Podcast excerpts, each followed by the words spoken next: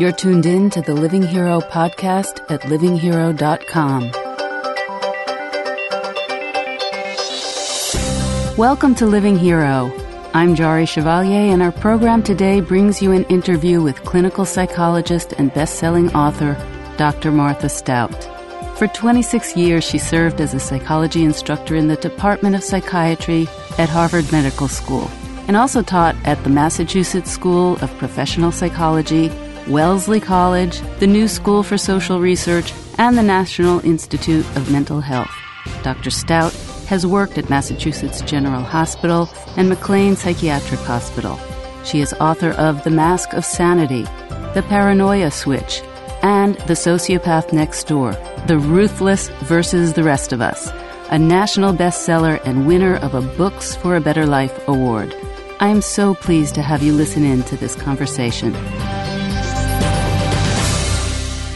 It's not easy to see distinct lines between the character structures ascribed to narcissism, sociopathy, and psychopathy. Are they different disorders? How do you think about the distinctions, and what specifically is sociopathy? Sociopathy and psychopathy, to my mind, are interchangeable. Usually in the popular mind, psychopathy refers to violence. Uh, Ted Bundy and the people we've all heard about who become violent and probably serial killers. And I used the word sociopathy in the sociopath next door to try to get away from that and to indicate to people that most people without a conscience are never violent. The difference between sociopathy and narcissism is even more difficult for people to grasp. A clinical narcissist can do at least as much damage socially as a clinical sociopath. But formally, narcissism is the absence of empathy, and sociopathy is the absence of conscience. Narcissism is sort of half of what sociopathy is. The narcissist has feelings, can love, which is a major difference, but it cannot experience or interpret other people's feelings. And this can be very damaging, particularly in a, in a close relationship, because there's no real emotional exchange.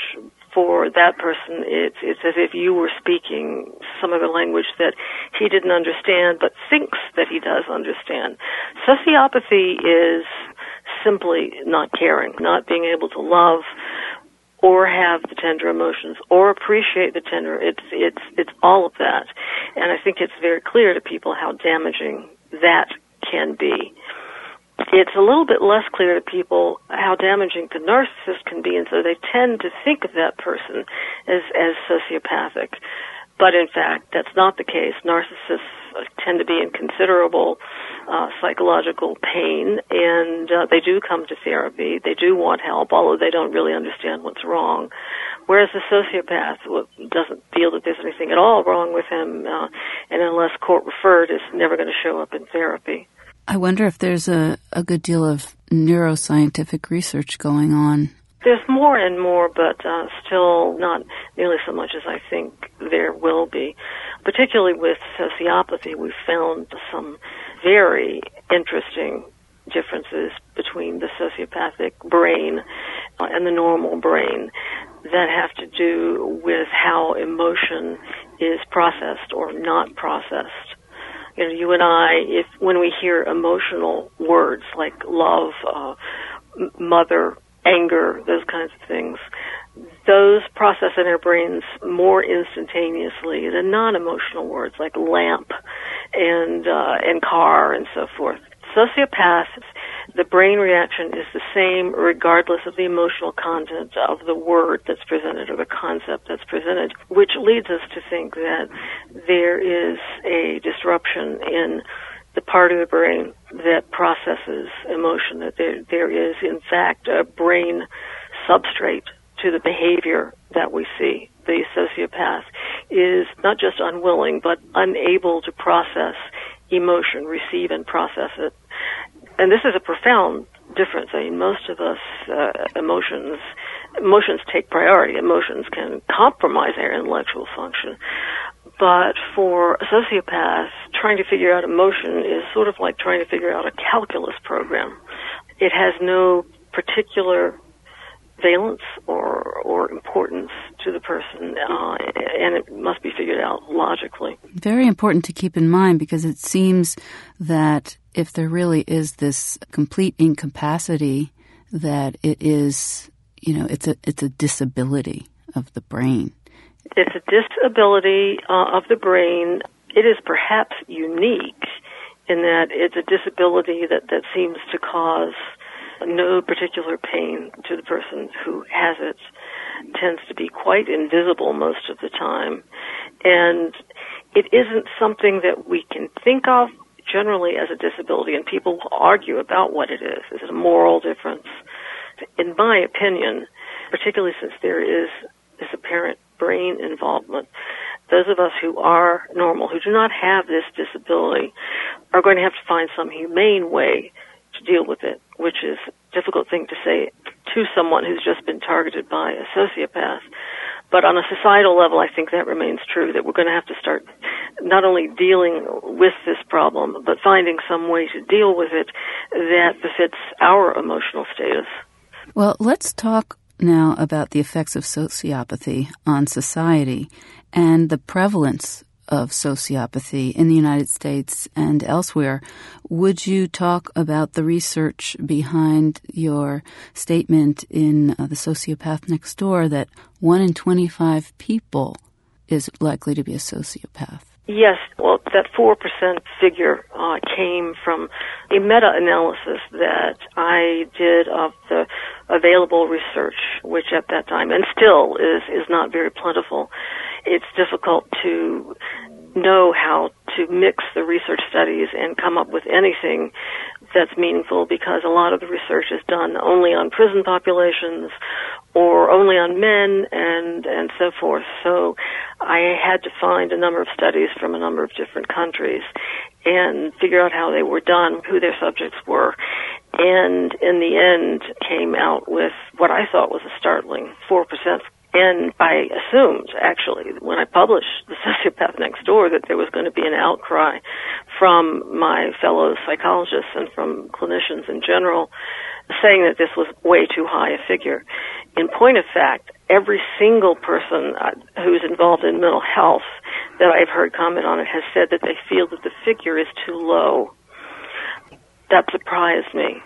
There are people who will assert that they think it's too high, but all of these people uh, are not involved in mental health. It's it's very interesting that those who have some occasion to see this disorder up close and personal feel that 4%, while high, may not actually be a, a high enough report. And I think this goes back to how invisible sociopathy is for all of us, even mental health professionals. It's very difficult to see because one of the fundamental parts of it is deception, is looking normal. And a bright sociopath, even even one of just normal intelligence, can go far in appearing normal. It turns out that uh, the the emotions and how those are expressed and how to read emotions and so forth is a kind of language that's easier to learn than Portuguese or Russian or, or whatever. That it's uh, it's not all that difficult. It's acting that the sociopath excels at? Most really talented actors are working with emotion. They have to be extremely, extremely uh, sensitive to that and, and, and intelligent about uh, those kinds of things. An actor might perhaps be narcissistic, but is extremely unlikely actually to be sociopathic. One uh, who's really good. Having said that, uh, sociopaths even sometimes study acting techniques you know, how to produce uh, crocodile tears at will, uh, that kind of thing, trying to read faces. Do you think that a deeper understanding of sociopathy can really contribute to solving some of the world's problems? And if you do, would you say how? Well, just for starters, I think that understanding this this problem creates an entire paradigm shift in the way we view human nature. You know, particularly in the West, uh, we think of human beings as a group of, beings that all possess the ability to love somewhere inside and who therefore all possess the capacity for conscience at some level. Uh, and another part of that is the, feeling that under the wrong circumstances we could all be uh, Nazi prison guard, for example. And to understand that this may not be true, that in fact it's the case that 4% of us can't love and don't have conscience, and therefore quite possibly true that a lot of the things we attribute to normal human nature, uh, some of the egregious things that we attribute to it, um, may not be right. It's hard to imagine how much of a change that would make societally, culturally, if people could really grasp that. On a more sort of concrete level, sociopaths, as I say, they're not always violent, and they certainly are not always at the lower levels of society. And in fact, a very intelligent sociopath can at first probably go uh, faster and higher uh, than a lot of normal people. Uh, you know, try to imagine what you could do uh, if you had absolutely no conscience and didn't care about whom you hurt or what you hurt and had no limits at all to what you could think of to promote yourself is first hard to think about, but when you can get your head around it, you realize that it would be a great advantage in some ways not to be emotionally accountable for what you do.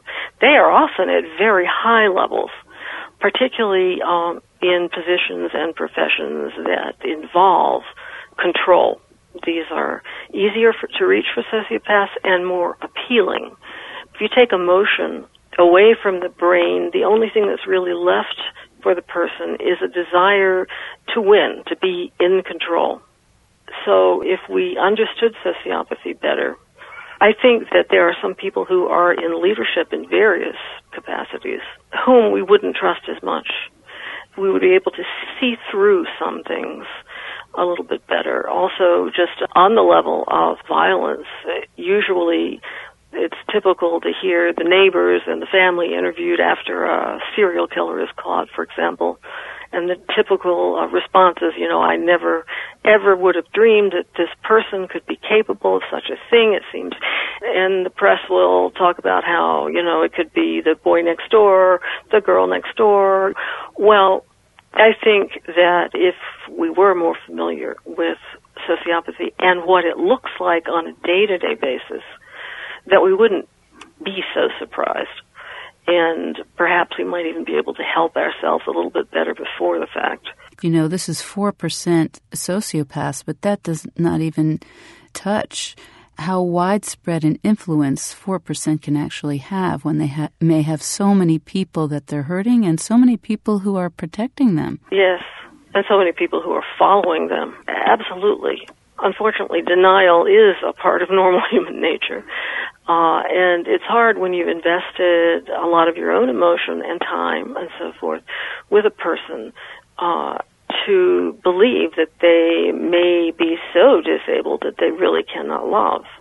It's difficult to look at a person who has said that he or she loves you. It's, it's difficult to say, well, this is not true. This person cannot love. Oftentimes people will spend many years, and I include mental health professionals in this because it's it's a very difficult thing for all of us to see. Spend sometimes years or decades being involved with someone who is controlling them, draining their life away, and pretending to love, mm, acting, and doing that only.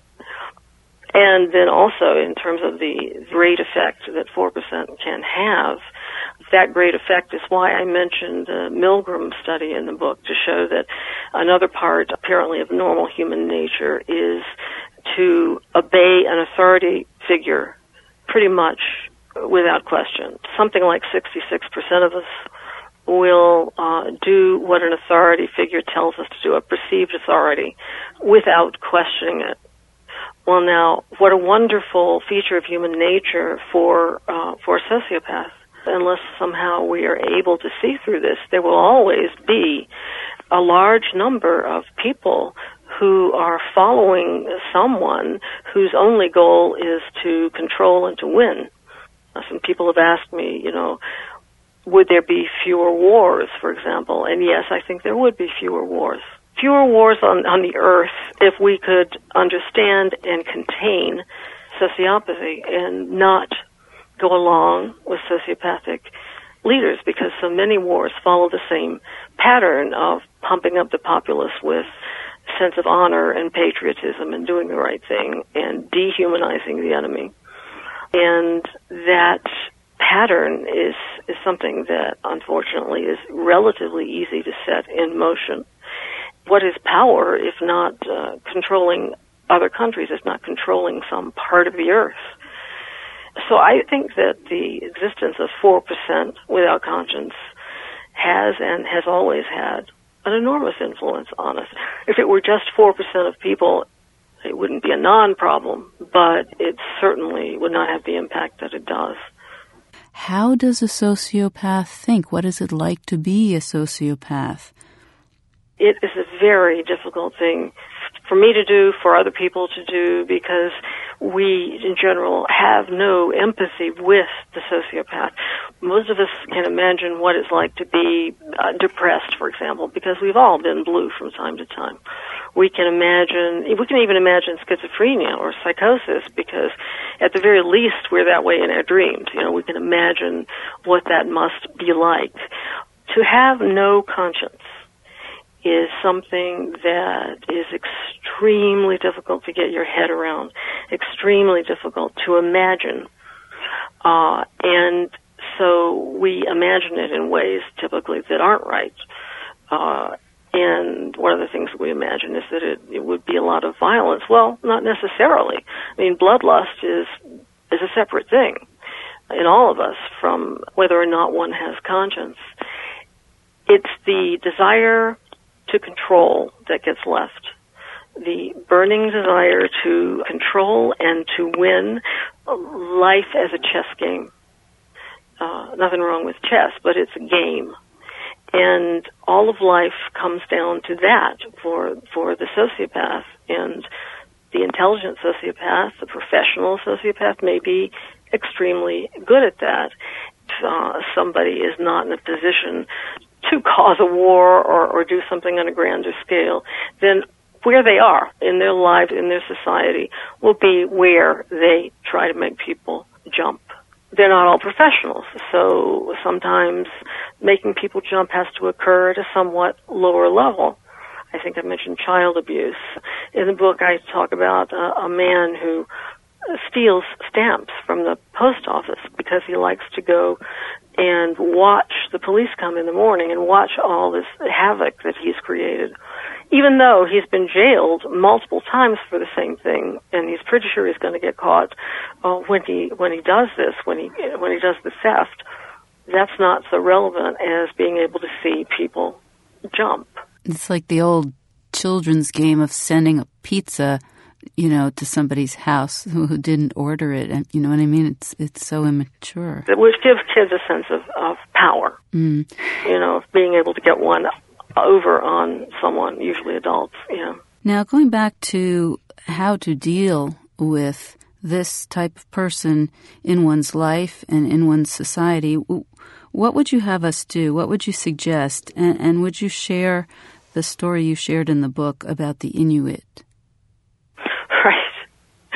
Um, yes, uh, this is this is anthropology rather than psychology, mm-hmm. but um, uh, the uh, traditional Inuit, and that I assume does not still go on, but the traditional way, Inuit way of dealing with the sociopath, um, was to get the entire village, or all the males anyway, in the village, uh, to get together and basically push that person off the ice. Uh, in other words, uh, you get rid of the sociopath by literally get, getting rid of the sociopath. Um, and what's also interesting uh, to me is that uh, wolves, wolves which rely very much on their pack, uh, very social creatures. Uh, a mother wolf, if she perceives that one of her cubs is not social, is sociopathic, basically has no uh, no tendency to want to defer to or cooperate with the others, she will often kill that cub before it even has a chance to grow up and be and behave in a sociopathic way. There, you know, there's there's there are ways in which nature in older societies there are ways that they had to deal with this kind of problem. We obviously can't do that. Don't believe we want to do that, even if we could identify. Well, we try to do it with the death penalty, but let, let's assume we, we don't want to do that. What do you suggest people do as individuals, uh, kind of having their eyes open in, in their own lives, in their workplaces, in their personal lives, in their families, and then to spread that out to the larger scale picture that we're all involved in? Um, what would you suggest? Well, first of all, I, I mean, I think that if we can deal with it on an individual basis, that we'll have a much better chance of dealing with it on the larger societal basis. Uh, but what I first suggest to people, if it's possible, is simply to avoid. You know, do not get enmeshed with, do not join the game. And, uh, you know, one of the things that sociopaths will do is they'll try to make us pity them. Uh, and don't do that. Save your pity for, um, for people who deserve it, and don't feel that you have to be overly polite. Uh, but but basically, if you can get away, if you can avoid, then then please do that because there's no sense in hanging around because the situation isn't going to change. There's no known cure for sociopathy, and you certainly are not going to change the person. For his own reasons, he may go to therapy to please you, but he's not going to change. So, you know, do not make that your mission. Just get away if you possibly can. Of course, there are people who can't get away. There, there are people who need that job where the boss or coworker is sociopathic. There are people, unfortunately, whose own children are behaving in a sociopathic way, and as they get older, uh, start to show the more overt signs of of sociopathy. I would class those as people who effectively can't get away. And that is an amazingly tough situation, particularly if you're uh, the parent. And so let's take it first to say you have a coworker who's manipulating you and who is turning people against you, loves to see you jump, has no qualms at all about lying, stealing, whatever, in order to do this the temptation is to take that on yourself at first and figure you must be doing something wrong. After you've figured out that you've been targeted by someone who's doing this, I think the temptation is to scream and yell and uh, try to get uh, other people to see it the way you do. And both of those things uh, tend not to work. you know, taking it on yourself or screaming and yelling and campaigning. I think it's much more effective get as much distance as you can and n- not to campaign, but to let people know at those times when it's relevant. You know, if someone mentions something else that the person has done, don't keep your mouth shut. You know, say, yes, this happened to me, and maybe describe the story. If a superior at work asks you about it, then you can say, getting getting an organization free of a sociopath usually works best if there are a number of people who at some level understand the problem, at least understand that this person is not good for the organization. By no means should you try to help this person keep the secret, although uh, he or she may try mightily uh, to get you to keep the secret. Again, I think the pity play comes into action. Uh, you know, oh, please, I need this job, et cetera, and so forth well, that's the way a normal person would react to the idea of having his job taken. That's an act for the sociopath, and so don't waste your pity and don't believe it. I appreciated you saying in the book that the combination of antisocial behavior and the pity play is the closest thing to a mark on the forehead that you're ever going to get in identifying a sociopath. So, probably the example that, that people can relate to best is of the physically abusive spouse who beats up uh, usually the wife, although not exclusively, on a fairly regular basis. And um, after it's over, will attempt the the pity play. Will say, "Oh, I'm so sorry. Oh, I'll never do it again. I have this problem with anger, and you who love me, you must you must help me because it's you know it's it's brutal for me, and I, I when I can't control myself, um, that kind of turning it around into a terrible problem for himself." And encouraging the person to forget that she's just been beaten. And another example in a relationship might be financial. You have a relationship with a sociopath and you discover that this person has in one way or another been uh, destroying your finances, has been taking from you uh, financially if discovered, that can turn into the pity plays. Oh, I'm, you know, I'm so sorry. I thought I'd be able to make that money back, but I was absolutely desperate to get the money, followed by some sad story about why that was true. That shouldn't be believed, but often is believed over and over again, despite you know all the evidence to the contrary. It gets believed, and again, people in our culture really can't understand, don't want to understand that there are people who have no conscience. And no matter how hard you try, and no matter how much you love them, that is not going to be instilled. And the behavior is not going to change. And in fact, the behavior is fairly predictable. And I think what I say in the book is if, if there is someone in your life who is consistently irresponsible and consistently causing you harm or psychological pain, and at the same time is doing this pity play to you, at you, the oh I'm so sorry, but the reason is, and then you know I'm I'm so depressed or this or that or the other thing. That combination, the irresponsibility and the dishonesty combined with the pity play is the closest that one is going to get to a mark on the forehead. What are the stats on the relationship between sociopathy and addiction? Because that last part where you were talking about the romantic relationships, it just sounded so much like a relationship with drugs and alcohol. First of all, not all addicts are sociopaths, and not all sociopaths are addicts. However, a sociopath is much more likely than another person to be addicted to something, something on the order of, of 60, 70% of sociopaths are addicted to alcohol or some other substance. Uh, it's as if they're trying to numb themselves from the chronic boredom that they feel, having no emotional life uh, whatsoever. So yes, I think there's good enough statistics that if you want to add to the signs I've already mentioned, if you want to add addiction, then you've come even closer to a 100% diagnosis. Unfortunately, although it's possible for an individual to deal with people using such cues and clues, it isn't possible really for our legal system as it stands now to deal on such a level of soft evidence. And the legal system is the place where sociopaths often win. You know, it's a game. Sociopaths play games easily. It assumes honesty. Sociopaths are not honest. And many of the crimes that sociopaths commit aren't crimes that are on the books. They're not uh, legal crimes. Yeah, they're crimes of the heart. Crimes of the heart, by and large, and uh, even when they're somewhat more than that, it's difficult to prove it or to accuse the person of something that is actionable in a court of law.